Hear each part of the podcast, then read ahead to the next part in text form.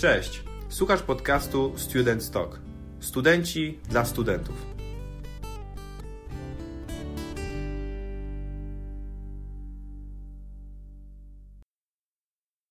Max, jesteś informatykiem na Politechnice Łódzkiej. Stworzyłeś własną aplikację i dzięki tej aplikacji wygrałeś nagrodę w konkursie Exot Startup. Zaczynaj. W jaki sposób ty osiągnąłeś coś takiego po studiach? Ty tak, czyli skończyłeś studia, zrobiłeś własną aplikację, nie jedną, do tego też przejdziemy, i wygrałeś nagrodę.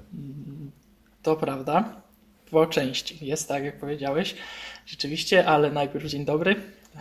Dzień dobry Tobie, dzień dobry Państwu. Zawsze chciałem to powiedzieć. Yy, aplikacje, yy, tak, mówiłeś, yy, że stworzyłem własną apkę i wygrałem przez to konkurs. To tutaj doprecyzuję troszkę. Był to konkurs na startup, bądź nawet może na pomysł na startup.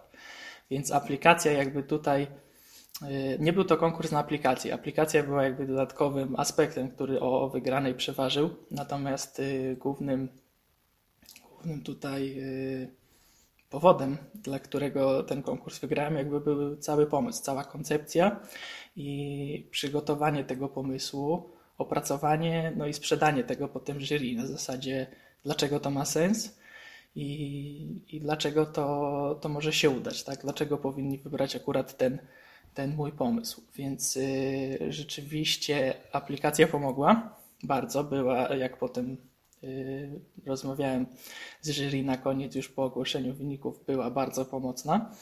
Natomiast y, głównie konkurs polegał właśnie na, na pomyśle na startup, na jakiejś koncepcji. I tutaj, jeżeli tej aplikacji by nie było, to również y, była szansa na wygraną, tak? Y, pozostałe zespoły aplikacji nie, nie miały. Miały czasem miały jakieś produkty y, gotowe, rzeczywiście jakiś prototyp czy, czy proof of concept chociażby, tak? I rzeczywiście to jakby pomaga. Natomiast nie jest to kluczowe, nie jest to e, element konieczny. Więc tutaj doprecyzujmy, że rzeczywiście był to pomysł na startup, na aplikację. Znaczy tak, powiedzmy, żeby to pomysł na startup, natomiast startup opiera się w głównej mierze na, na aplikacji. O, tak to nazwijmy. Okej, okay, okej, okay, dobra, to y, załóżmy, słucha nas ktoś, kto chciałby wejść w ten temat, chciałby wejść w temat programowania aplikacji. Jesteś informatykiem, możemy o tym porozmawiać.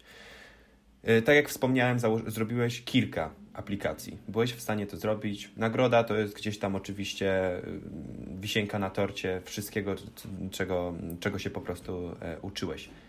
Jak do tego podejść? W jaki sposób ty uważasz, powinniśmy e, podjąć pierwsze kroki? Czy informatycy i programowanie to jest przyszłość? Porozmawiajmy. Jak, jaka jest Twoja na to perspektywa? Dobra, to zaczynając od początku jeszcze, bo tutaj kilka pytań zadałeś, to spróbuję się odnieść mhm. w miarę jak pamiętam do wszystkiego. Jakby co, to, to nakieruj mnie, jakbym troszeczkę tak, za, tak, tak bardzo, tak, buduję, buduję. za bardzo zboczył z tematu. Yy, więc tak, yy, jakby ktoś chciał wystartować w takim konkursie, to oczywiście, yy, tak jak powiedziałem, jest to, pomysł, jest to konkurs na startup, konkurs na pomysł na startup, takim lub jakimś innym, podobnym. Oczywiście y, konkursy się różnią między sobą i zawsze jest precyzyjnie określone, co należy dostarczyć, co należy zrobić w trakcie trwania takiego konkursu, bo przeważnie on się właśnie dzieli na, na kilka faz. Jest pierwszy etap rekrutacji, gdzie rzeczywiście musisz ten swój pomysł opisać jak najlepiej, jak, na, jak najdokładniej, no ale masz na to ograniczoną ilość stron, ograniczoną ilość słów, no jakby nie możesz, y, czasem można prezentację jakąś dołączyć, wiem, na przykład 5 y, slajdów powiedzmy, takie bardzo ograniczona wersja, natomiast jest to taki, taki bardzo skompresowany y, format. I jeżeli przejdziesz przez ten pierwszy etap rekrutacji, no to dalej jest faza mentoringu, czyli już dostajesz do dyspozycji, dostajesz, przydzielani ci są mentorzy, ludzie, którzy już na biznesie się znają bardzo dobrze i oni ci pomagają ten pomysł dopracować. Dopracować do takiego poziomu, żeby można go było potem przedstawić na, na gali finałowej właśnie i żeby jury już miało y, nad czym pracować, tak? Żeby swój werdykt już mogli opierać rzeczywiście o pomysł na startup, czyli on jest, jak ty zaczynasz samym pomysłem jakimś takim swoim, tak? Masz pomysł, że jakiś tam problem rozwiążesz, albo masz pomysł, pomysł na aplikację jakąś, tak? I idziesz z czymś takim, no to jakby w tej fazie mentoringowej następuje cały ten proces doprecyzowania tego pomysłu, określenie wymagań dokładnie, grupy docelowej, biznesplanu przede wszystkim, bo na tym to głównie polega i biznesplany są chyba najczęściej oceniane właśnie już y, po fazie mentoringu. Dobra, ale jeżeli, jeżeli chodzi, jeżeli chodzi jeszcze tro, trochę o tych mentorów, to jeżeli ty idziesz tam, załóżmy ze swoją aplikacją, to oni, na, na Twoim przykładzie pójdźmy, to czy oni pomogli Ci dopracować tę aplikację? Czy oni mieli takie umiejętności, czy Ty po prostu sam wszystko zrobiłeś, poszedłeś, oni pomogli Ci z biznesplanem, ale Twojej aplikacji nie dotykali? Yy, dobra, czyli na moim, na moim przykładzie, może rzeczywiście będzie łatwiej wytłumaczyć troszkę. Y, rola mentora jest trochę porównywalna do, do roli promotora na, przy Twojej pracy. Y, jeżeli ktoś już jakby był na etapie pisania pracy dyplomowej, to wie, jak to wygląda. Jakby y, mentor przede wszystkim ma pomagać. Tak samo jak promotor. On nie ma za ciebie zrobić tego. On ma cię nakierować, ma ci podsunąć pomysły, ma kwestionować to, co ty przynosisz, to, z czym ty przychodzisz i jakby ty musisz dalej udowodnić, że rzeczywiście to ma sens. On ci zarzuca różne problemy, pokazuje, tak, wpada na jakieś pomysły, właśnie kontrargumenty, czyli sytuacje, w których y, twój pomysł może nie wypalić lub y, no, może nie odnieść takiego dużego sukcesu. I właśnie twoim zadaniem jest udowodnienie, że że jesteś w stanie te problemy pokonać, tak? Przezwyciężyć, że masz już pomysł jakiś, jak to, jak to zrobić, lub właśnie jak y, taki problem się pojawi, zaczynasz nad tym pracować, jak go pokonać, taki problem, jak go rozwiązać. I wtedy oczywiście mentorzy też ci pomagają w tym, nakierowują, tak? No, najpierw y, jakby taki problem zgłaszają, no ale potem jakby pomagają ci dojść do, do rozwiązania. Taka jest ich rola. Natomiast y, na pewno nie jest to tak, że przedstawisz swój pomysł, a taki mentor jeden z drugim powie ci, że e, mhm. no nie, to nie ma sensu, zróbmy to tak, tak i tak. Nie? No to nie na tym polega.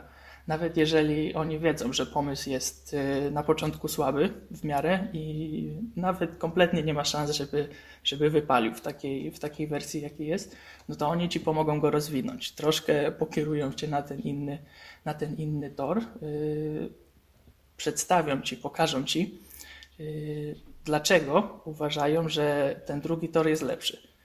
I, i dlaczego ma większe szanse, żeby odnieść sukces, właśnie jeżeli pójdziesz, pójdziesz tą inną drogą.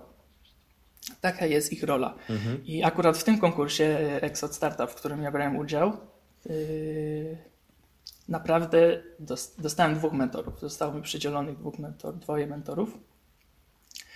I uważam, że byli to naprawdę świetni ludzie. Bardzo, bardzo mi pomogli przy tym projekcie, bo w mojej sytuacji to było tak, że wpadłem pomysł na, że zrobię jakąś aplikację. Tak jak większość ludzi ma jakiś pomysł na apkę. Jakąś zrobię apkę, zrobię coś tutaj, wymyślę, będzie apka robić to i, i ją wypuszczę na rynek, sprzedam, będzie super. No i właśnie oni mi pokazali, że to nie na tym polega właśnie od nich się dowiedziałem, że aplikacja to jest któryś tam z kolei dopiero krok w tworzeniu, w tworzeniu startupu czy w tego typu konkursach. Jakby przede wszystkim należy zacząć od problemu. Musisz znaleźć problem, musisz go zlokalizować, opisać, zbadać yy, wśród potencjalnych użytkowników, yy, yy, klientów, ludzi, którzy ten problem mają. Musisz zebrać opinię, co oni uważają na ten temat, Twoje rozwiązanie. Jak już je przedstawisz, takiego problemu, należy potem zbadać wśród tych użytkowników, czy rzeczywiście to będzie miało sens. No bo każdy może wypuścić aplikację, tak? Jeżeli potrafi programować, zrobić to sam. Jeżeli ma pieniądze, zaniesie pomysł do software house'u, oni mu taką aplikację napiszą za kilkadziesiąt tysięcy, powiedzmy, jeżeli jest to w miarę prosta apka no tylko co z tego, jeżeli się okaże, że nikt nie będzie z nich korzystał? Czyli na początku trzeba zrobić takie badania i research o tym, mm, czy jest ten problem, potem w jaki sposób ten problem rozwiązać, i ostatecznością jest to, żeby pójść w aplikację. Czyli to też, ja też mam takie doświadczenie ostatnio po kursie e, na sztuczną inteligencję, i też tam było powiedziane coś takiego, że żeby wprowadzić właśnie czy to aplikację, czy jakieś e, rozwiązania przez sztuczną inteligencję, to to jest ostateczny krok. Nigdy nie robić tego na samym początku, bo to jest bez sensu. Po prostu na początku trzeba zbudować pewną bazę i dopiero na końcu, jak już nie ma nic innego, nie ma możliwości rozwiązać problemu, tylko aplikacja może to rozwiązać, albo tylko sztuczna inteligencja, to dopiero potem to wprowadzać. Dokładnie tak. Dokładnie tak. Y, aplikacja czy powiedzmy w ogóle wybór narzędzia, tak to nazwijmy, bo aplikacja mamy tutaj pewnie w domyśle, znaczy myślimy obaj o aplikacji mobilnej, tak? Natomiast oczywiście aplikacje są również mhm. webowe, desktopowe, czy y, na, na smartwatch lub na, na telewizor nawet, nie? W tym momencie aplikacje są. My myślimy o aplikacji mobilnej i rzeczywiście należy to potraktować jako jedne z możliwych rozwiązań. Y, okay. Do, jedno, znaczy przepraszam, to... nie rozwiązania narzędzi, tak? Jako jedno z narzędzi okay. rozwiązania właśnie tego problemu, który zlokalizowałeś wcześniej. Okej, okay. a powiedz, powiedz Max, e, zanim zagłębimy się w temat w ogóle aplikacji, programowania i drogi informatyka. Konkurs. Skończył się. Co dalej? Co dalej zamierzasz zrobić z tą aplikacją? A, i oczywiście jeszcze może chociaż w dwóch, trzech słowach powiedz, co to jest za aplikacja. Yy, racja, może powinienem od tego w sumie zacząć, bo marketing to podstawa. Yy, aplikacja nazywa się Layard i myślę, że mogę to najprościej porównać jako Amazon polskiego rynku sztuki i Instagram dla twórców w jednym. To są takie hasła reklamowe, które też udało mi się opracować y, w trakcie tej fazy mentoringowej i one najlepiej się sprawdzają. Właśnie takie porównanie do y, aktualnych rozwiązań już na rynku istniejących, którzy, które wszyscy znają. Więc y, jest to aplikacja do sprzedawania autorskich dzieł sztuki. Z jednej strony dla artystów, młodych twórców, którzy dopiero budują swoją markę, chcą znaleźć jakiś sposób, żeby wypromować swoje nazwisko, a przy tym zarobić jakieś pieniądze, ponieważ na starcie takiej kariery artysty no jest to mega trudne, nie oszukujmy się, żeby w ogóle wybić się gdziekolwiek, żeby ktoś cię zauważył, trzeba naprawdę dużo, dużo dookoła tego chodzić. I ta aplikacja jakby z jednej strony właśnie ma, ma pomóc takim artystom początkującym, ale też nie wykluczam oczywiście jakby jakiś kolejny Beksiński chciałby w naszej aplikacji wystawiać swoje prace, oczywiście y, bardzo chętnie. Y, z drugiej strony natomiast właśnie mamy klientów i tu mógłbym powiedzieć, że jest to aplikacja przeznaczona dla każdego, ale jak też się dowiedziałem w trakcie trwania konkursu, jakby nie jest to najlepszy najlepszy slogan sprzedażowy, bo aplikacja dla każdego jest aplikacją dla nikogo. Więc y, doprecyzowując tutaj, y, przede wszystkim amatorzy sztuki, ludzie, którzy o sztuce już coś wiedzą, lekko zaczynają się interesować, y, chcieliby pogłębić te zainteresowanie. Na przykład dekoratorzy wnętrz, kolekcjonerzy sztuki, czyli ludzie, którzy już zajmują się bardziej biznesowo, powiedzmy, sztuką, czyli też kolekcjonują ją dla, dla siebie lub też po to, żeby potem takie obrazy na przykład y, sprzedać z zyskiem. Ale właśnie chciałbym też, żeby ta aplikacja niosła troszeczkę taki przekaz społeczny za sobą, że, że sztuka nie jest tylko domeną elit, że sztuka to jest jednak taki taki obszar, który tak naprawdę jest przeznaczony dla każdego, a, a o tym troszkę zapomnieliśmy. W tym momencie sztuka przede wszystkim kojarzona jest z bardzo wysokimi sferami, z domami aukcyjnymi gdzieś w Londynie czy w Nowym Jorku, tak, i grubymi kwotami na setki tysięcy lub miliony złotych, euro czy dolarów.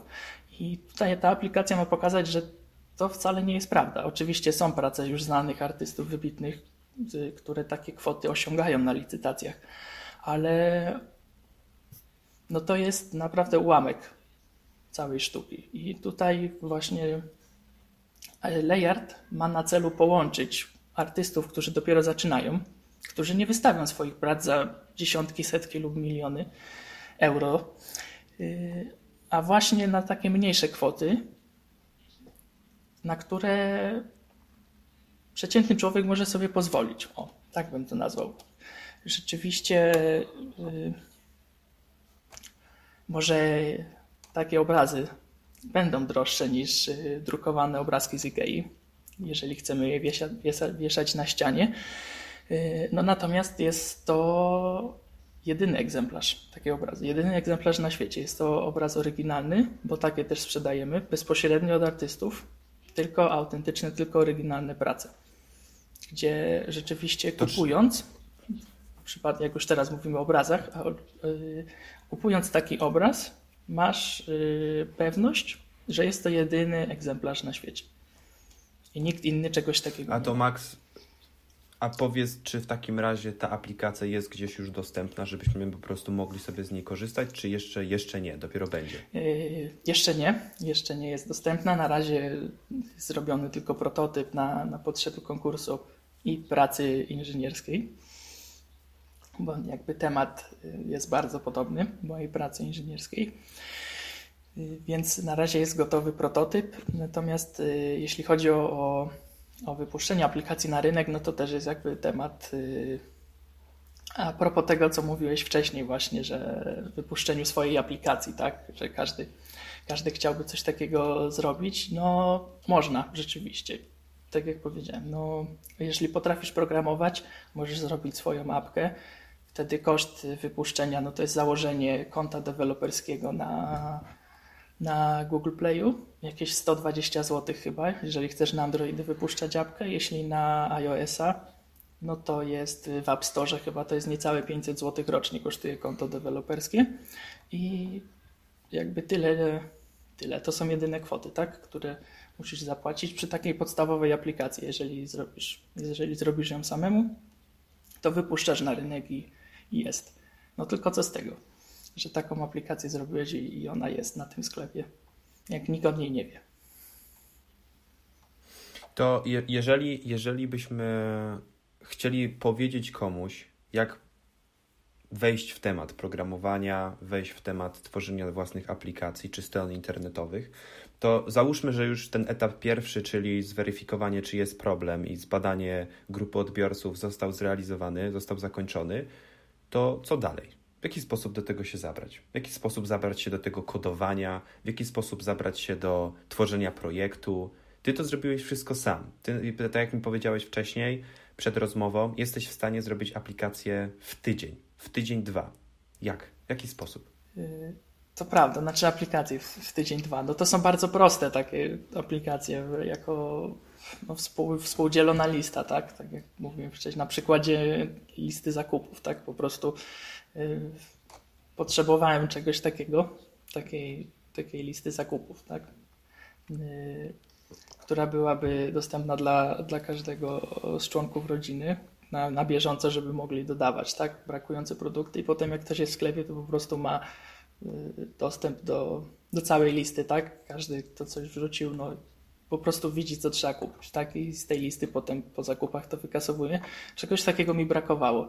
Czy jest to potrzebne? Y, nie wiem, bo jakby ja od razu w tym momencie, przy, tak, przy tej aplikacji, tylko od razu przeszedłem do, do fazy tworzenia rozwiązania, czyli pominąłem wszystkie te kilkanaście pierwszych kroków, o których mówiłem wcześniej, że są niezbędne i, i przeszedłem od razu do, do fazy tworzenia, do tworzenia aplikacji. Natomiast no, jest to aplikacja wewnętrzna dla mnie, tak? dla nas tutaj, we, dla, dla rodziny i więc po prostu zrobiłem coś takiego, żeby zobaczyć, jak to się przyjmie. Tak? No nie, nie wymagało to dużo czasu, ponieważ jak już no, masz doświadczenie jakieś w pisaniu tych aplikacji, no to potem każda kolejna praktycznie z automatu wchodzi, tym bardziej, że większość kodu też można jakby przenieść z poprzednich rozwiązań, tak? Y, dużo czasu to nie A zajęło. czy myślisz, że, że myślisz, że studiowanie jako informatyk na tym kierunku jest potrzebne, żeby założyć swoją aplikację albo stronę? To jest bardzo dobre pytanie. Ponieważ y, tak naprawdę, jeżeli chcesz zrobić swoją stronę lub swoją aplikację, tylko coś takiego Cię interesuje, to myślę, że nie. To studia informatyczne tutaj nie są konieczne, aczkolwiek bardzo się przydają. Ponieważ jakby, żeby wejść w, sam, w samo programowanie, no to jednak musisz trochę przestawić się na to myślenie bardziej analityczne, takie bardziej programistyczne. I studia bardzo w tym pomagają, żeby, żeby na ten etap myślenia analitycznego wejść. Natomiast jeżeli jesteś w stanie samemu to osiągnąć, w jakichś kursach, tutorialach internetowych czy lekturze pewnych książek, poradników, no to, to na studia nie musisz wtedy iść, tak? Bo nauczysz się tego, zajmie ci to pewnie trochę więcej czasu niż, niż konkretne zajęcia na uczelni na temat aplikacji. Natomiast y, program informatyki na, na studiach jakby jest bardzo obszerny. To nie jest tylko programowanie aplikacji, ale tutaj zaczynamy od y, podstaw tworzenia kodu, tak, podstawy programowania. Y, poznaje się różne języki. To jest również programowanie baz danych, inżynieria baz danych to jest również y, programowanie w językach niskopoziomowych, na przykład w assemblerze. To też jest w programie studiów. Y, oprócz tego sieci, też zarządzanie właśnie mhm. sieciami komputerowymi. Jakby tutaj studia informatyczne dają ci podstawy do bycia informatykiem, że tak powiem. I, natomiast specjalizację wybierasz sobie już dalej samemu, co chcesz robić. Tak? Po studiach informatycznych masz po prostu gotowe podstawy z całej, z większości powiedzmy dziedzin informatyki, tak, tak bym to nazwał. No taki jest cel tych studiów. Tak? Mhm. To jest takie trochę liceum ogólnokształcące, okay. które cię właśnie, nie jest to technikum, które przygotowuje cię na, do danego zawodu, aczkolwiek no, żebyśmy się dobrze zrozumieli. Rzeczywiście jest technikum informatyczne, też jest, tak, które cię przygotowuje do bycia informatykiem. Natomiast chodzi mi tutaj o to, że w tym momencie informatyka jest tak obszernym tematem, że no praktycznie każdy może znaleźć jakąś dziedzinę dla siebie, tak? Sformułowanie informatyk no w dzisiejszych czasach nic nie znaczy, tak? No możemy najlepiej by odnosiło się po prostu do kogoś, kto ma wykształcenie informatyczne, tak? To był na studiach informatycznych i tyle. Natomiast mamy w tym momencie programistów przede wszystkim, tak? Którzy tworzą różnego rodzaju y, aplikacje, strony internetowe i takie rozwiązania gotowe y, dla klientów. I to też w różnych językach. Mamy programistów Java, mamy programistów y, mobilnych, backendowych. Tak? W tym momencie wchodzi też blockchain development, nowa Y, nowa odnoga jakby programowania, y, która tutaj jako pochodna, pochodna kryptowalut i bitcoina została troszeczkę y, rozpromowana i naprawdę bardzo bardzo poszukiwani są programiści blockchainowi w tym momencie, tak? A jeszcze parę lat temu w ogóle nikt o tym nie słyszał, o czymś takim i nikt o tym nie myślał, żeby iść w tym kierunku. Więc y, oprócz tego baz danych, tak, administracja y, bazami danych, administracja sieciami różnymi, y, programowanie urządzeń wbudowanych, czyli na przykład, no nawet lodówki, tak, programiści lodówek, no w tym momencie coś takiego jest, tak, i ludzie się w tym specjalizują. Samochody, no w tym momencie samochód to jest tak rozbudowane urządzenie pod względem elektronicznym, to wszystko trzeba zaprogramować, tak. No tak jak mówię, informatyk w tym momencie, no nie daje żadnej informacji. To jest zbyt ogólne pojęcie. Czyli tutaj do, dopytam jeszcze też do tego, o czym rozmawialiśmy poza podcastem. Powiedziałeś, że teraz osoby, które potrafią programować, nie wiem, jedną, dwie, trzy linijki kodu, w cudzysłowie, to już potrafią, tak naprawdę, już są w stanie znaleźć pracę. Czy to jest prawda? Czy ty uważasz, że faktycznie tak jest, że teraz jest tak tak dużo zawodów umarło, a teraz też tak dużo powstało właśnie w stronę tutaj programowania. To jest tak szeroki obszar, że każdy, kto chociaż potrafi liznąć temat programowania i takie tam kodowania, to już jest w stanie znaleźć pracę. E, to też zależy właśnie od, e, od języka, w jakim się specjalizuje i od dziedziny informatyki, tak, w którą chciałby iść. Natomiast mhm. jeśli chodzi właśnie o programistę, tutaj przejdźmy do takich najbardziej popularnych. Y, programista konkretnego języka, Y, trzy linijki kodu, no trzy linijki może być trochę mało, ale myślę, że na staż to już może wystarczyć, żeby na staż w jakiejś firmie się zaczepić. I jakby, no wiesz, to jest odwieczny problem, tak, y, absolwentów, ponieważ idąc gdzieś do firmy, to już do pracy, szukając pracy, jakby pracodawca oczekuje od ciebie doświadczenia w danej branży, tak? Natomiast no ty gdzieś to doświadczenie musisz zdobyć, tak? Więc yy, na takie, na takie staże w ogóle w trakcie studiów, program studiów informatyki też yy, przewiduje praktyki zawodowe. To jest chyba tam 6 tygodni minimum. Natomiast no to już jest coś, żeby się zaczepić, za, zaczepić na jakiś y, program praktyk, tak? na jakiś staż i od tego można zacząć rzeczywiście. Y, natomiast, żeby iść w kierunku informatyki i programowania dalej, no to, to jednak trzeba czuć coś do tego. Jednak trzeba to rozumieć i, i trzeba chcieć to robić. No bo to jest jednak praca 8 godzin przed komputerem, polegająca na napisaniu linijek kodu. No, możemy to porównać trochę do pisania wypracowania, tak? Jeżeli ktoś nie miał wcześniej nic wspólnego z informatyką, to tutaj yy, powiedzmy trochę spłaszczę to do, do, do, takiej sytuacji, gdzie po prostu siedzisz i, i piszesz jakieś wypracowanie, tak? Jakiś artykuł, na przykład esej, rozprawkę, coś takiego. Tylko piszesz to w konkretnym języku programowania, zrozumiałym dla komputerów, no tak to nazwijmy. I Mhm. Jedynie efekt jest o tyle różny od, od efektu pisania rozprawki czy artykułu, że gotowy pro, produkt, który stworzysz, jakby jest bardziej, bardziej namacalny. Max, a powiedz yy, załóżmy, nie chcę iść na studia informatyczne, nie interesuje mnie to, ale chcę założyć swoją aplikację albo chcę założyć, chcę po prostu zacząć e, programować, chcę zacząć kodować.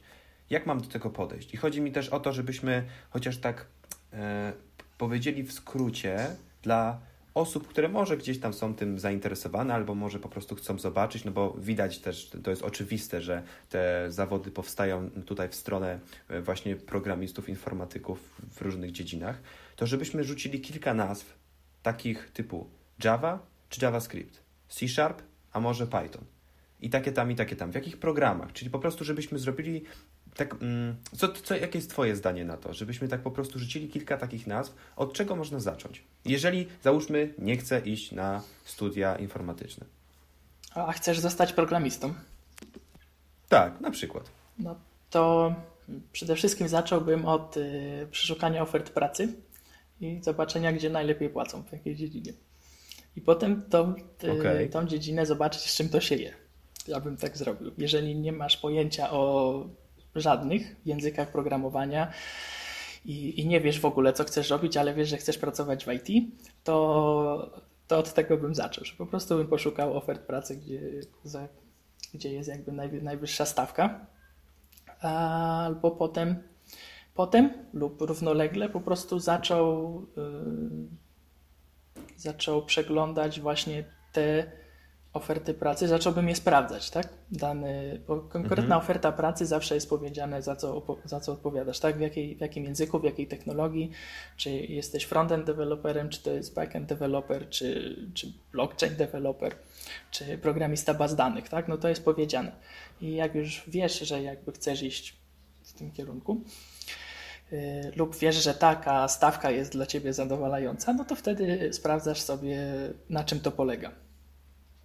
I tak jak myślę, że programista Java to spoko bez studiów jesteś w stanie do takiego poziomu y, juniora programisty dojść.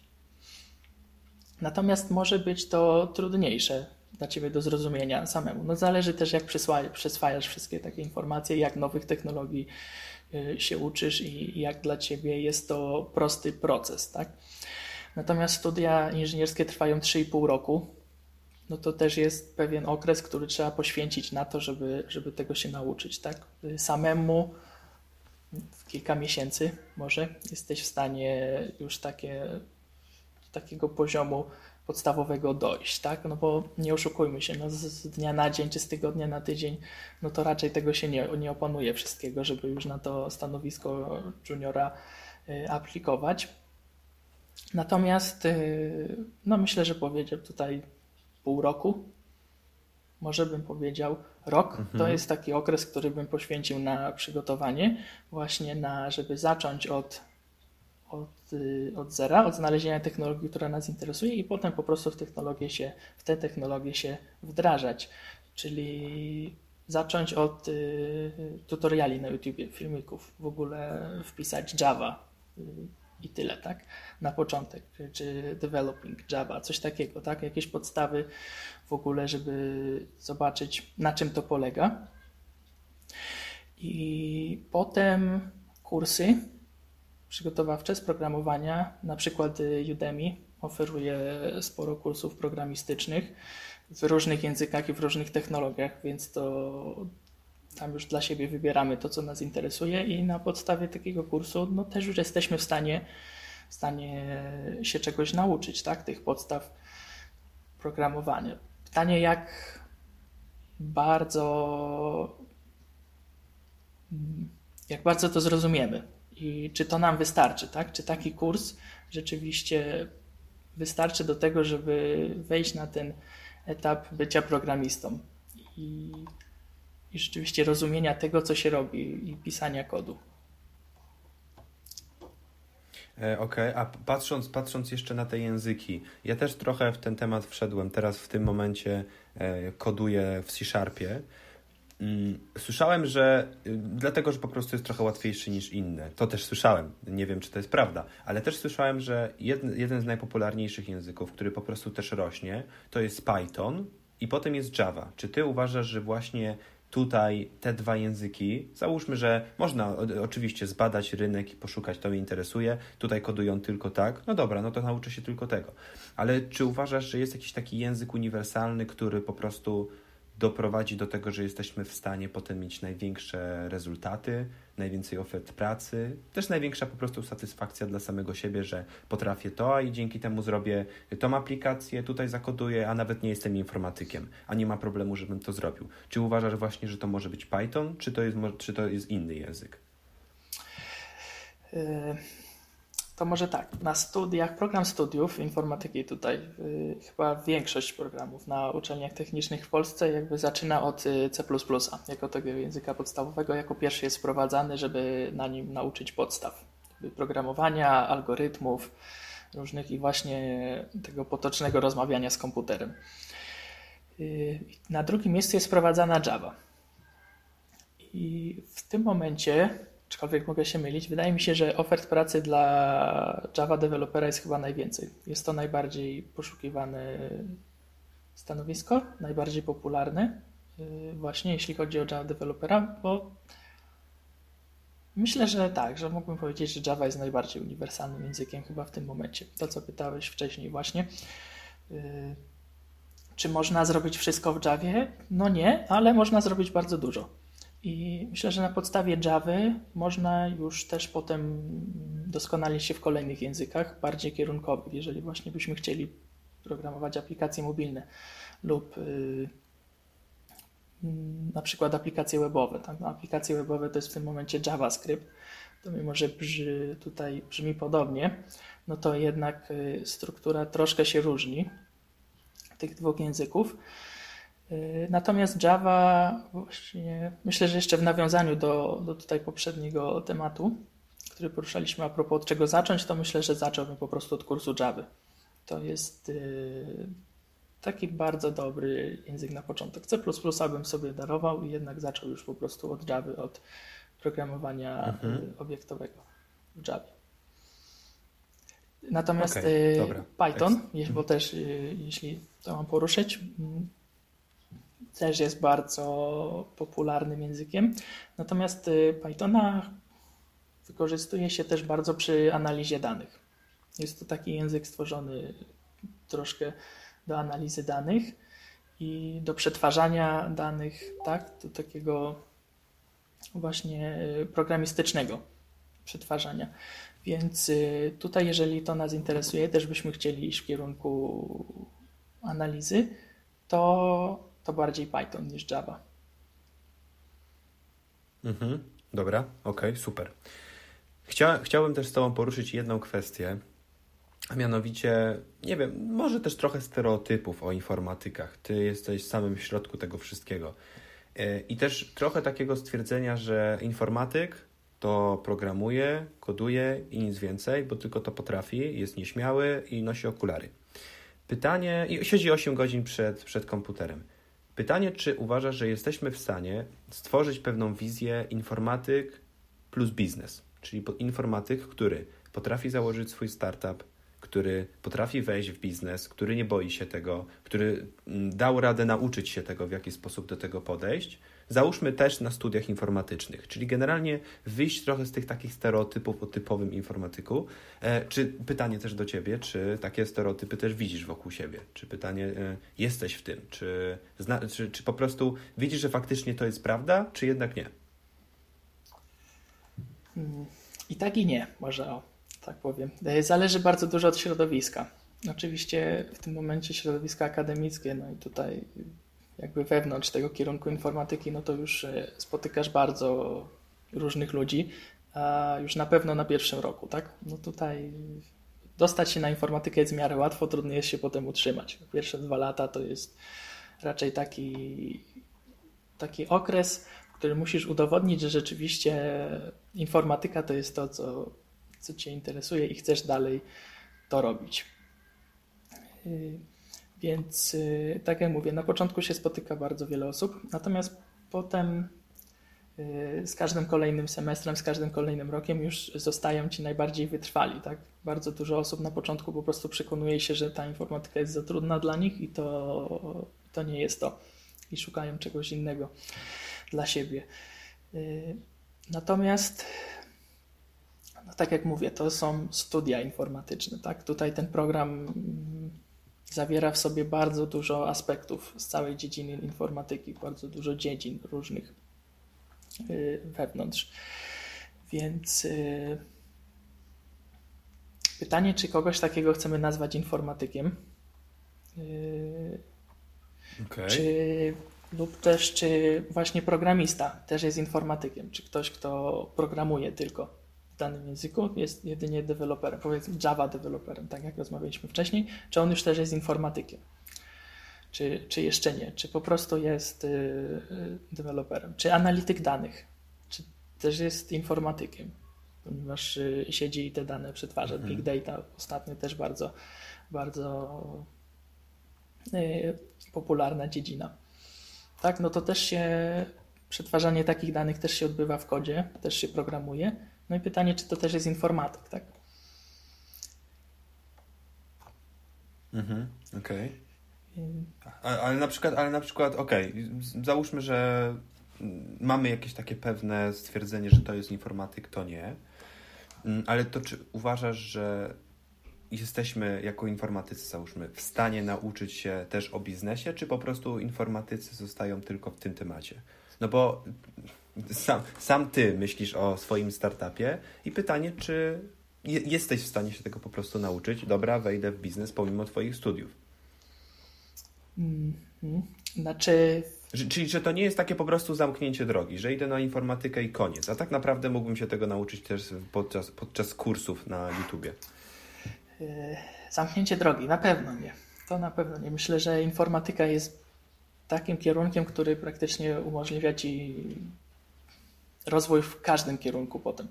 Tak jak e, matematyka w tym momencie w liceum, czy fizyka, tak? Z maturą rozszerzoną z matematyki i fizyki możesz iść na prawo i na, i na medycynę w tym momencie.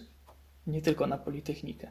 Jest to tak y, ogólny y, kierunek, że znaczy ja też na tej zasadzie na informatykę poszedłem, tak? Stwierdziłem po prostu, że po informatyce praktycznie można robić wszystko. No to daje świetne podstawy do, do pracy w, w każdym zawodzie, tak? Nie tylko technicznym, ale, ale również y, analitycznym czy finansowym, tak? No inżynierowie są bardzo poszukiwani na rynku pracy właśnie przez to, że, że mają ten tytuł inżyniera, tak? Studia inżynierskie pokrywają z definicji, pokrywają matematykę, fizykę, informatykę. W zależności od tego, jaki dokładnie to jest kierunek, to pewnych przedmiotów jest więcej, pewnych mniej.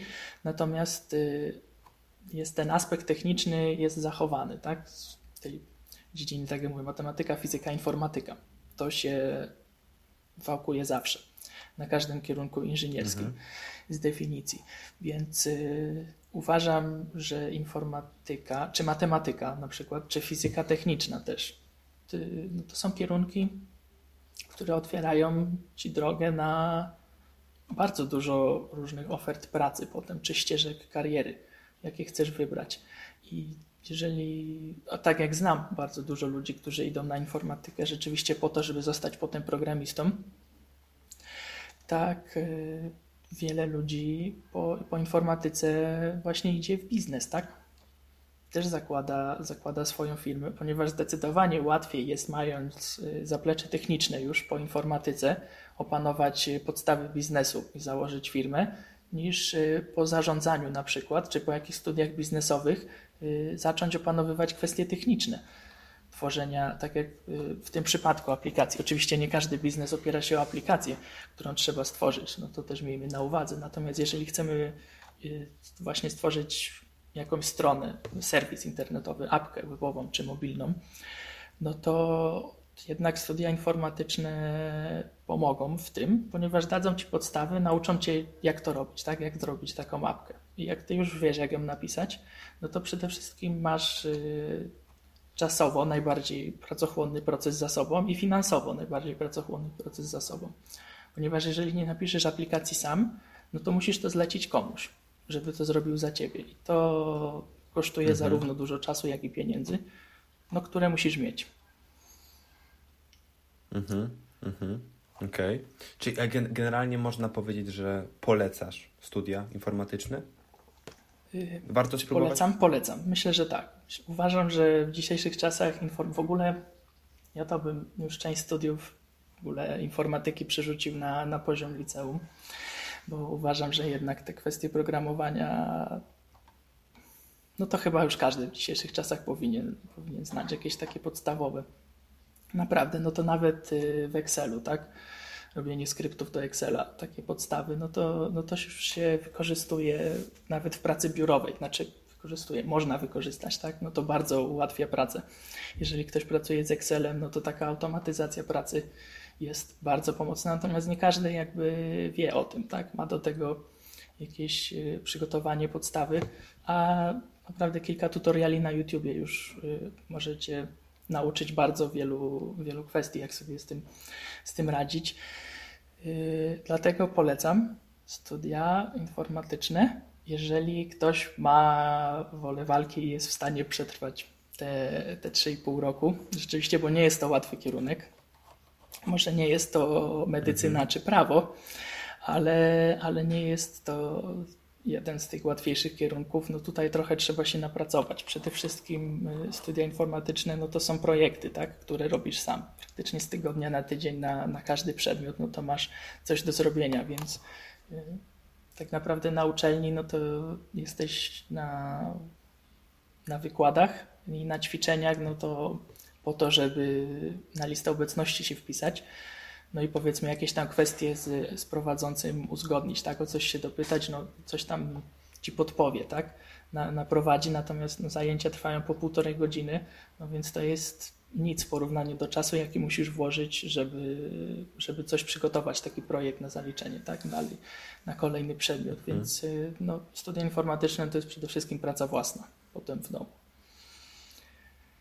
Okej. Okay to może też y, zniechęcać niektórych, więc y, na początku właśnie jak się z tym zetkniesz po, po, po liceum, na przykład czy po technikum idziesz i nagle masz takie rzeczywiście tej pracy do wykonania jest sporo, to, no to może zniechęcać niektórych. Natomiast y, jeżeli uda się przed, przez to przebrnąć, przetrwać, to z perspektywy czasu uważam, że, że te studia informatyczne naprawdę w moim przypadku dały mi bardzo dużo, bo ja kompletnie o informatyce wcześniej nie myślałem. No, w liceum no to na trójkach, czwórkach leciałem, w ogóle do jakieś sprawdziany, no to po prostu z marszu do tego podchodziłem. Jakoś za bardzo się nie, nie przygotowywałem, nie uczyłem raczej, wiesz, na imprezy ze znajomymi, tak? Wychodziłem i raczej takie bardziej życie, życie towarzyskie niż, niż nad książkami. I potem przychodzi ten etap właśnie, gdzie idziesz na studia informatyczne, no i musisz kurde, się przyłożyć do tego wszystkiego, tak? Nagle musisz obciąć wyjścia ze znajomymi gdzieś na miasto, tak, przyjemności, no i musisz to poświęcić na, na, na naukę, no i no to był trochę szok dla mnie, powiem szczerze, ten pierwszy rok. Y, więc ja też y, jakby trzeci semestr y, uwaliłem. Tutaj mogę się śmiało przyznać do tego. Byłem rok w plecy, jeśli chodzi o właśnie studiowanie, ponieważ no jakby to jeszcze byłem na tym etapie przejściowym, na którym nie, nie potrafiłem jakby przejść w ten rytm rzeczywiście dawania od siebie bardzo dużo.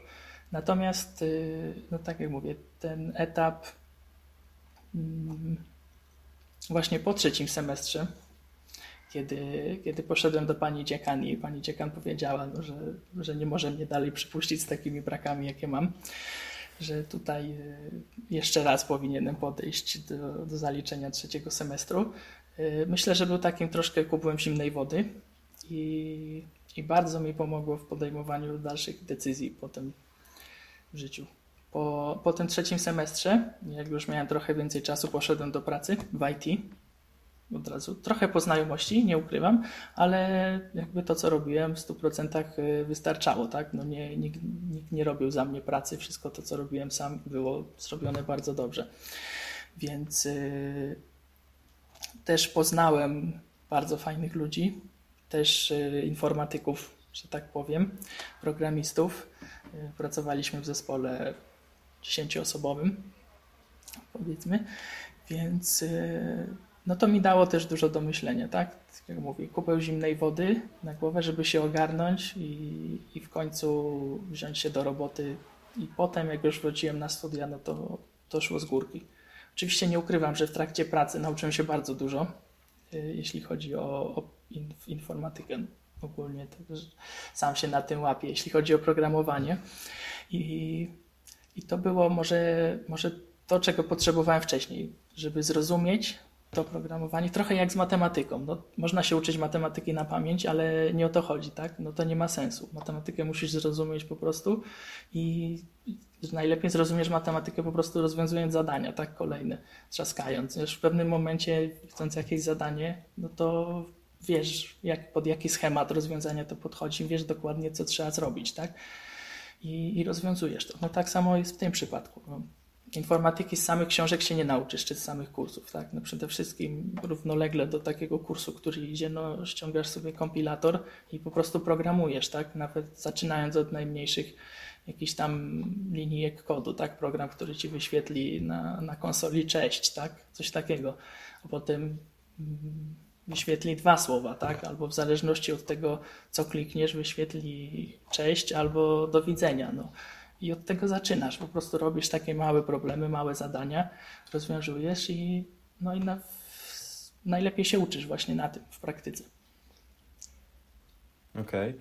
A czy człowiek z Twoją naturą, tak jak wcześniej rozmawialiśmy, Ty byłeś e, osobą bardzo towarzyską w liceum, cały czas impre imprezowałeś, typowe dla wszystkich osób, które są w liceum też pamiętam te czasy, ale czy po tym jak usiadłeś 8 godzin przed komputerem, było to dla ciebie szokiem, to czy widzisz siebie dalej w tym w przyszłości, czy jednak idziesz w stronę, dobra, robię, rozwijam aplikację, czyli robię swój biznes, zostawiam to krzesło, nie siedzę 8 godzin przed kompem i tylko programuję. Czyli po prostu idziesz bardziej w stronę tego biznesu, e, wybierasz swoją działalność, e, czy idziesz w to, czy idziesz w to i tak dalej, i tak dalej. Jak dalej widzisz swoje kroki też po prostu po tym konkursie? Yy, znaczy tak, ja tego życia licealnego tak do końca się nie wyrzekłem, że tak powiem. Jednak taki kontakt z drugim człowiekiem, no to E, w moim przypadku jest, e, jest bardzo konieczny. Myślę, że bym popadł w depresję, gdybym miał rzeczywiście rozmawiać tylko z komputerem.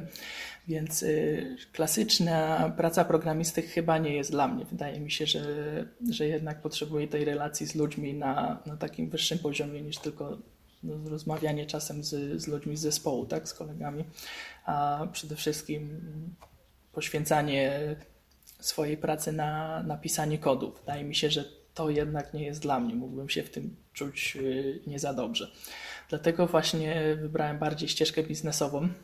Tak jak powiedziałem wcześniej, informatyka otwiera bardzo dużo, bardzo dużo ścieżek kariery, więc ja wybrałem właśnie tę ścieżkę biznesową po informatyce i myślę, że w tym kierunku chciałbym się dalej rozwijać, właśnie spróbować dalej te aplikacje pociągnąć, tak? Tym bardziej, że ten konkurs już jest wygrany.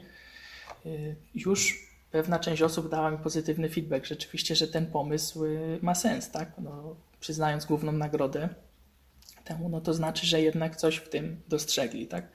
Więc y, teraz po prostu piłeczka jest po mojej stronie, żeby to dalej pociągnąć. I to właśnie będę robił. Okej, okay, okej, okay, dobra. I tutaj, jak powiedziałeś jedną rzecz, to od razu mi się też nasunęła taka jedna kwestia. Powiedziałeś, że no, rozmawiasz na przykład właśnie z kolegami tutaj z, z pracy, czy tam w tych projektach, jeżeli mówimy właśnie o informatyce. A taka kwestia, jak ty to widzisz? Kobiety jako, powiem, jakby stwórzmy też takie słowo, informatyczki. Czy ty uważasz, że to jest powoli zaczyna się to budować, że kobiety też wchodzą w to. Pytanie, czemu teraz tak nie jest? Czemu akurat to faceci programują? Czemu, jak to w Twoim środowisku wygląda? Czemu jest tak mało kobiet, które programują? O, to jest ciężkie pytanie. Dlaczego jest tak mało kobiet, które programują? I też nie doszukujmy się czegoś takiego, że nie wiem, kobiety są gorsze w tym albo w tym i one nie potrafią programować. Nie, po prostu my stworzyliśmy pewną wizję świata, w którym to faceci programują, co oczywiście jest błędne, bo nieważne czy kobieta, czy facet, to potrafimy mhm. tak samo programować. Tylko czy kobiety uważasz też nie aplikują na na przykład na stanowiska, na które faceci aplikują, czy po prostu y, to ich bardziej, nie wiem, nie interesuje? Czy no, no, nie wiem, sam jakoś szukam sobie takiego, te, takiego tematu, czemu widzimy to, a nie widzimy czegoś innego, czemu właśnie to faceci w większości są tymi informatykami, a nie ma tych informatyczek.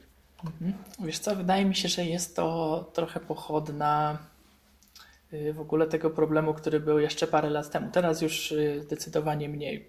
Natomiast y, parę lat temu lub paręnaście to było bardziej zauważalne. Powiedzmy, myślę, że to możemy jako genezę tutaj potraktować. Ja bym tak to potraktował, że w ogóle y, kobiety rzadziej się decydowały na studia na uczelni technicznej w ogóle. Przede wszystkim na, na uczelnię techniczną no to y, startowali faceci. Czy dlatego, że, że miała w nazwie techniczną, słowo techniczna, tak, uczelnia i, i to dlatego tak działało, nie wiem. Natomiast y, wydaje mi się, że jak już teraz na, na politechnikach, tak, na uczelniach technicznych. Y, kobiet jest zdecydowanie więcej. Już myślę, że Super. możemy mówić nawet o, o proporcjach w miarę równych w tym momencie. Myślę, że kolejnym krokiem będzie to, że również te proporcje będą się wyrównywały na informatyce. Tak? To jest, yy, myślę, że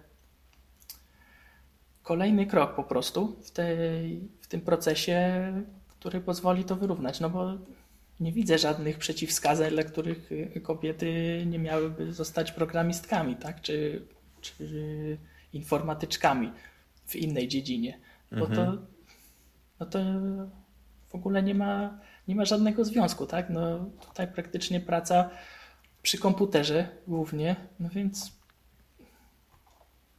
tak, aspekty płci w ogóle no, tutaj się kompletnie wykluczają jakiekolwiek dalsze, dalsze powiązania jeżeli, jeżeli miałyby cokolwiek mhm. determinować, tak? No.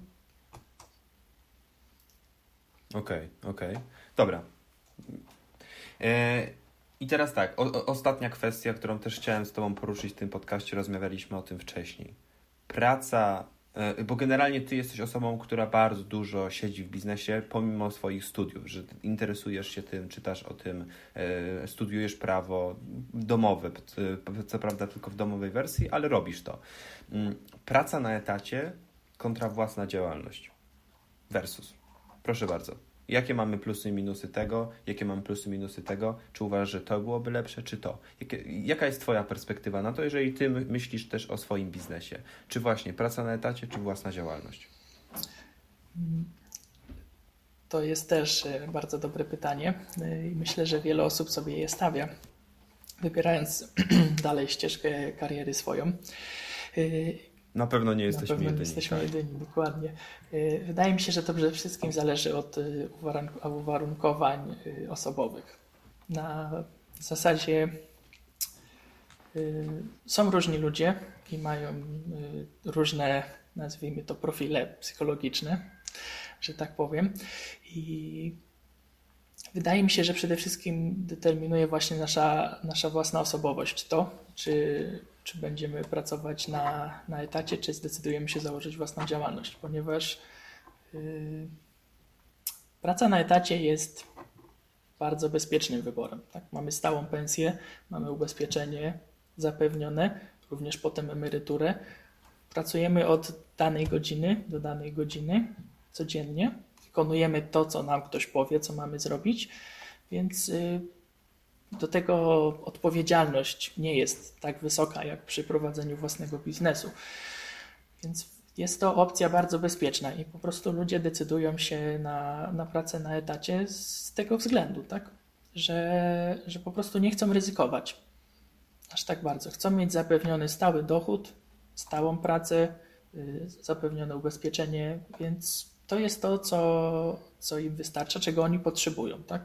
czego oni oczekują. Mhm. Bo w przypadku prowadzenia własnej działalności, no tu pojawiają się problemy już, no bo jest to jednak praca nie od danej godziny do danej godziny, tylko jest to w sumie praca 24 godziny na dobę, bo w każdym momencie może wyniknąć jakiś problem, tak? który trzeba rozwiązać jak najszybciej, bo jak y, go nie rozwiążesz, no to powiedzmy będą jakieś y, tam przerwy czy problemy w funkcjonowaniu firmy. Tak? No musisz firmę założyć samemu, też od początku, od podstaw. Musisz mieć jakiś pomysł na to, żeby to się udało rzeczywiście. Trzeba to sprzedać, trzeba ten pomysł opakować potem w, działa, działający biznes, tak? w działające przedsiębiorstwo Trzeba zatrudnić odpowiednich ludzi, trzeba nad tymi ludźmi sprawować kontrolę też, trzeba ich motywować. No, tutaj pojawia się bardzo dużo aspektów takich, które wykraczają poza to, poza nasze klasyczne rozumienie pracy, właśnie takiej jako, jako zajęcia, tak? Więc, y, no wiesz, no, będąc właścicielem firmy, no też yy, idąc na, na urlop, tak, czy, czy na zwolnienie lekarskie, no to jeżeli sam pracujesz w danej firmie, tak, jeżeli jesteś y, samozatrudnionym, tak, jeżeli nie masz pracowników, którzy dla ciebie pracują pracujesz sam, prowadzisz tą jednoosobową działalność gospodarczą, powiedzmy, tak, y, no więc idąc na, na urlop czy na zwolnienie, no to tej pracy nie wykonujesz, tak, więc nie wykonując pracy mm, nie masz, y, nie masz zarobku, tak, nie wypracowujesz tych pieniędzy. Więc to jest też kolejny aspekt, który, który zniechęca ludzi w stosunku do pracy na etacie. Tak? Przy, pracując na etacie, mhm. umowa o pracę daje ci w tym momencie, nie poprawnie, jeżeli się nie mylę, ale to jest 20 y, dni urlopu po, po przepracowanym roku. Nie pamiętam, kompletnie. Natomiast no, w każdym razie masz prawo do płatnego urlopu, tak? masz y, prawo do zwolnienia mhm. chorobowego, więc y, jeżeli coś ci się mhm. stanie, y, nieważne czy to jest choroba, czy złamanie nogi, no to jednak jakieś pieniądze dostajesz tak, z tego ubezpieczenia. No w przypadku prowadzenia mhm. własnej działalności, jeżeli Twoja praca polega na, na poruszaniu się, na przykład jeżdżeniu do klientów, tak, załatwianiu różnych umów, no to jeżeli jakiś problem z poruszaniem, na przykład złamanie nogi, no to tutaj pojawia się problem, tak, duży problem, no bo nie możesz wykonywać swojej pracy, no i, i co dalej. Więc tutaj też zdecydowanie większa odpowiedzialność przy prowadzeniu własnej, własnej firmy, no bo jak już zatrudniasz pracowników, no to jesteś też za nich odpowiedzialny, tak? Więc y, mhm. tutaj nie jesteś odpowiedzialny tylko za siebie, nie tylko za swoją firmę, ale też za ludzi, którzy dla ciebie pracują. Mm, musisz przede mhm. wszystkim y, zapewnić im dobre warunki pracy, musisz zapewnić im pensję, tak? Musisz y, wszystko budżetowo spinać tak, żeby ci pracownicy dostali pensję na koniec miesiąca, bo to jest dla nich najważniejsze. Więc no tutaj pojawia się bardzo dużo takich kwestii właśnie około biznesowych, które no, mogą przede wszystkim zniechęcać y, wielu ludzi. Po prostu nie, nie odważą się tak podjąć tego kroku, bo jest to za duża odpowiedzialność za dużo problemów może się pojawić i, i za duże ryzyko. no nie oszukujmy się, no jednak prowadzenie działalności jest ryzykowne. Jest to bardzo ryzykowne. Ja myślę, że jednak i tak warto spróbować.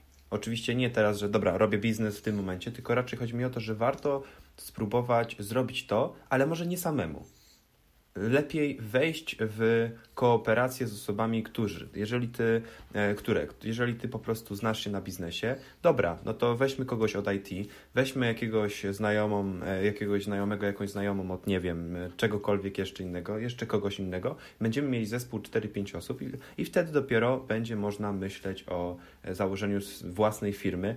Ja też generalnie trochę zaczynam siedzieć w tym temacie, też no, oczywiście to jest po części spowodowane moimi studiami, ale widzę wielkie plusy współpracy właśnie na, taki, tak, na takim poziomie osób, które zakładają firmę. Jeżeli, musimy, jeżeli mówimy o startupie, to już w ogóle, to, to tworzenie innowacji, to zrobienie tego samemu, to jest bardzo, bardzo trudne. E, a, a mieć taki zespół osób, które znają się trochę na tym, trochę na tym, trochę na tym, to naprawdę może spowodować coś dobrego, ale to też oczywiście jest wiele problemów e, komunikacyjnych, co będzie w przyszłości, co jeżeli coś się mm, rozwali, jeżeli zbankrutujemy, e, kłótnie pomiędzy osobami w spółce, które często są, zostają już po prostu na lata i z osób, które były bardzo blisko, tworzą się relacje do końca życia do nienaprawienia czasami. No, wiele plusów i minusów. To myślę, że każdy musiałby po prostu sam jakoś nie wiem, przeanalizować to, przeanalizować to, pomyśleć, czy właśnie mam taki zespół, czy jeżeli nie, no to czy samemu. Ale myślę, że to takie podsumowanie tego, to wszystko y, idzie do tego, co ty powiedziałeś, Max, na samym początku, czyli rozważanie problemu. Jeżeli jest problem, to wtedy możemy go naprawić na przykład przez założenie start, jakiegoś startupu czy przez założenie innej firmy, ale nie odwrotnie. Nie zakładamy firmę, żeby po, nie zakładamy firmy, żeby po prostu, nie wiem, była firma i żeby zarabiać pieniądze. No nie, musi być na początku ten problem po y, prostu. To znaczy tak, no tutaj jeszcze może doprecyzuję trochę to, co powiedziałeś. Y, wiele osób uważa, że że takie zakładanie firmy to jest taki cool, tak? Jesteś y, prezesem firmy, masz własną firmę, założyłeś, y, no super, praktycznie nie, każdy ma, teraz to druga osoba ma własną firmę, nie? Y, I to jest bardzo, bardzo błędne przekonanie, ponieważ firma to jest nic innego jak po prostu optymalizacja podatkowa. Firma, firmę zakłada się przede wszystkim po to, żeby zoptymalizować sobie podatki w momencie, kiedy jako osoba prywatna nie jesteś w stanie już tego dalej ciągnąć. Tak? Firma po prostu daje ci możliwość y, no, lepszej optymalizacji tak? Y, finansowej. I to jest po prostu tak naprawdę jedyna przyczyna, dla której zakłada się firmy. Jeżeli robisz coś samemu, jeżeli twój biznes polega na wykonywaniu jakiejś pracy samemu, i to na początku, na początku zaczynasz to robić po prostu, tak? Rób biznes, robiąc biznes, tak? Zacznij po prostu coś robić, a firma przyjdzie z czasem. Jak zobaczysz, że, że już jesteś w stanie jakieś koszty sobie zmniejszyć, prowadząc działalność gospodarczą, wtedy zakładasz działalność gospodarczą. Nie, nie zaczynajmy od założenia firmy na start, bo to jest modne i, i teraz wszyscy tak robią, tak? bo firma to jest przede wszystkim koszty.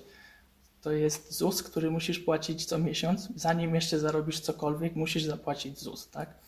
To jest y, księgowość, którą też musisz prowadzić. W przypadku spółki ZOO, no to już jest nawet kwota 2000 miesięcznie. Tak? W przypadku jednoosobowej działalności, no to jest powiedzmy tabela przychodów, rozchodów, no to nawet samemu można to pociągnąć. Natomiast y, no zakładając właśnie y, spółkę kapitałową, to, to te koszty zaczynają rosnąć. Tak? Musisz mieć gdzieś lokal, z adresem, na który tę firmę zarejestrujesz, tak? I ta firma rzeczywiście musi być pod tym adresem y, osiągalna. Co więcej, konta w banku, tak? Firma też musi mieć swoje konto, tym bardziej, że teraz już y, nawet chyba jest ten rozdział na, na konto VAT-owskie i to konto zwykłe, tak? Y, bycie VAT-owcem, czy nie? No to jest masa takich kwestii formalnych, które trzeba rozważyć i które z, razem z prowadzeniem działalności przychodzą, tak? no musisz być tego świadomym, musisz wiedzieć, z czym to się je. Więc y, to jest też troszeczkę to, czym właśnie się zajmuję w tym momencie, bo jak zaczynasz zgłębiać właśnie takie tajniki prowadzenia działalności gospodarczej i, i czym to jest obwarowane wszystko, wszystko, no to troszkę przerażenie może ogarnąć, jak jeden człowiek ma tym wszystkim się zająć, tak? Jeżeli zaczynasz od tak. jednoosobowej działalności gospodarczej, no to, to ty musisz o to wszystko zadbać, tak? Ty musisz dopilnować wszystkich terminów, wszystkie podatki musisz zapłacić w terminie. No i no wiesz, tych obowiązków nagle ci przybywa bardzo dużo.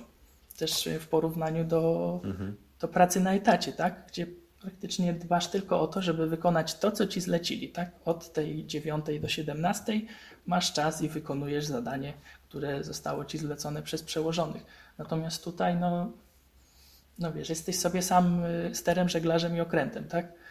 I, i musisz wszystkiego tak. dopilnować, żeby, żeby żaden urząd się do niczego nie przyczepił.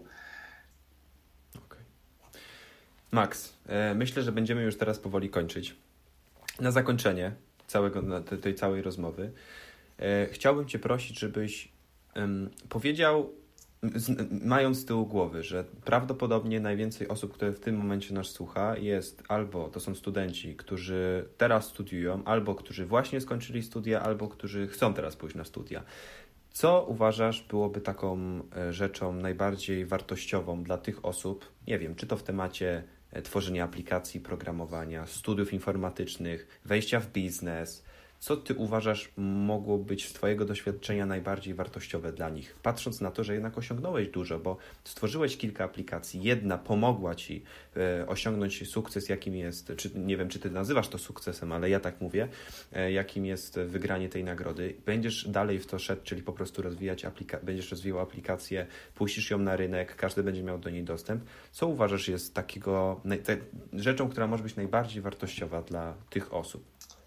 Y, wiesz co, kiedyś jak byłem na dniach otwartych jednej uczelni, y, uczelni biznesowej raczej, bym powiedział, y, przy, przede mną do, właśnie do, do stoiska, takiego stanowiska informacyjnego, stał jeden chłopak i on zadał pytanie tuż przede mną, więc słyszałem, zadał pytanie, jaki kierunek on powinien wybrać, jeżeli chciałby prowadzić firmę. Jeżeli chciałby założyć własną firmę, to jaki kierunek? I to jego pytanie mi dało do myślenia bardzo dużo, bo właśnie w tym momencie zrozumiałem coś, czego wiele, z, czego wiele osób może jeszcze nie rozumieć. Właśnie tak jak powiedziałeś, jeżeli słuchają nas studenci, to oni już pewnie kierunek swój wybrali. Natomiast y, mogą nie zdawać sobie sprawy właśnie z pewnego istotnego faktu. Mianowicie, jeżeli chcesz prowadzić firmę, jeżeli chcesz prowadzić biznes, to zacznij prowadzić firmę, zacznij prowadzić biznes, tak? Jeżeli chcesz coś robić w danym kierunku, w danej dziedzinie, no to zacznij to robić. Przede wszystkim biznesu nauczysz się robiąc, robiąc biznes, tak? W praktyce. Idąc na, na studia y, jakieś biznesowe, na uczelnię biznesową, no te studia dadzą ci przygotowanie teoretyczne, ale, ale nie nauczą cię robić biznesu, tak? Nie, nie powiedzą ci, co zrobić, żeby osiągnąć sukces. Ja, co zrobić, żeby, żeby Twoja firma rzeczywiście wypaliła, żeby jaki pomysł na biznes. Nie, nie dadzą Ci recepty na to. To musisz wszystko wypracować sobie sam. Te studia rzeczywiście pomagają od strony technicznej, dają Ci zaplecze podstaw prawa y, podatkowego, finansowego, y, podstawy księgowości, y, zasady działania biznesów, tak, w ogóle jakie są rodzaje działalności gospodarczych, tego wszystkiego się nauczysz. Ok, ale, ale biznesu ci nie nauczą robić. To ty musisz samemu jakby zrobić ten pierwszy krok i po prostu zacząć, tak? Zacznij coś robić, a wtedy się nauczysz najwięcej. Potkniesz się raz, potkniesz się drugi raz, potkniesz się trzeci, pierwsza firma nie wypali, druga nie wypali, ale zakładając trzecią już będziesz miał takie doświadczenie, jak żaden inny doktor biznesu, czy nawet profesor nie ma.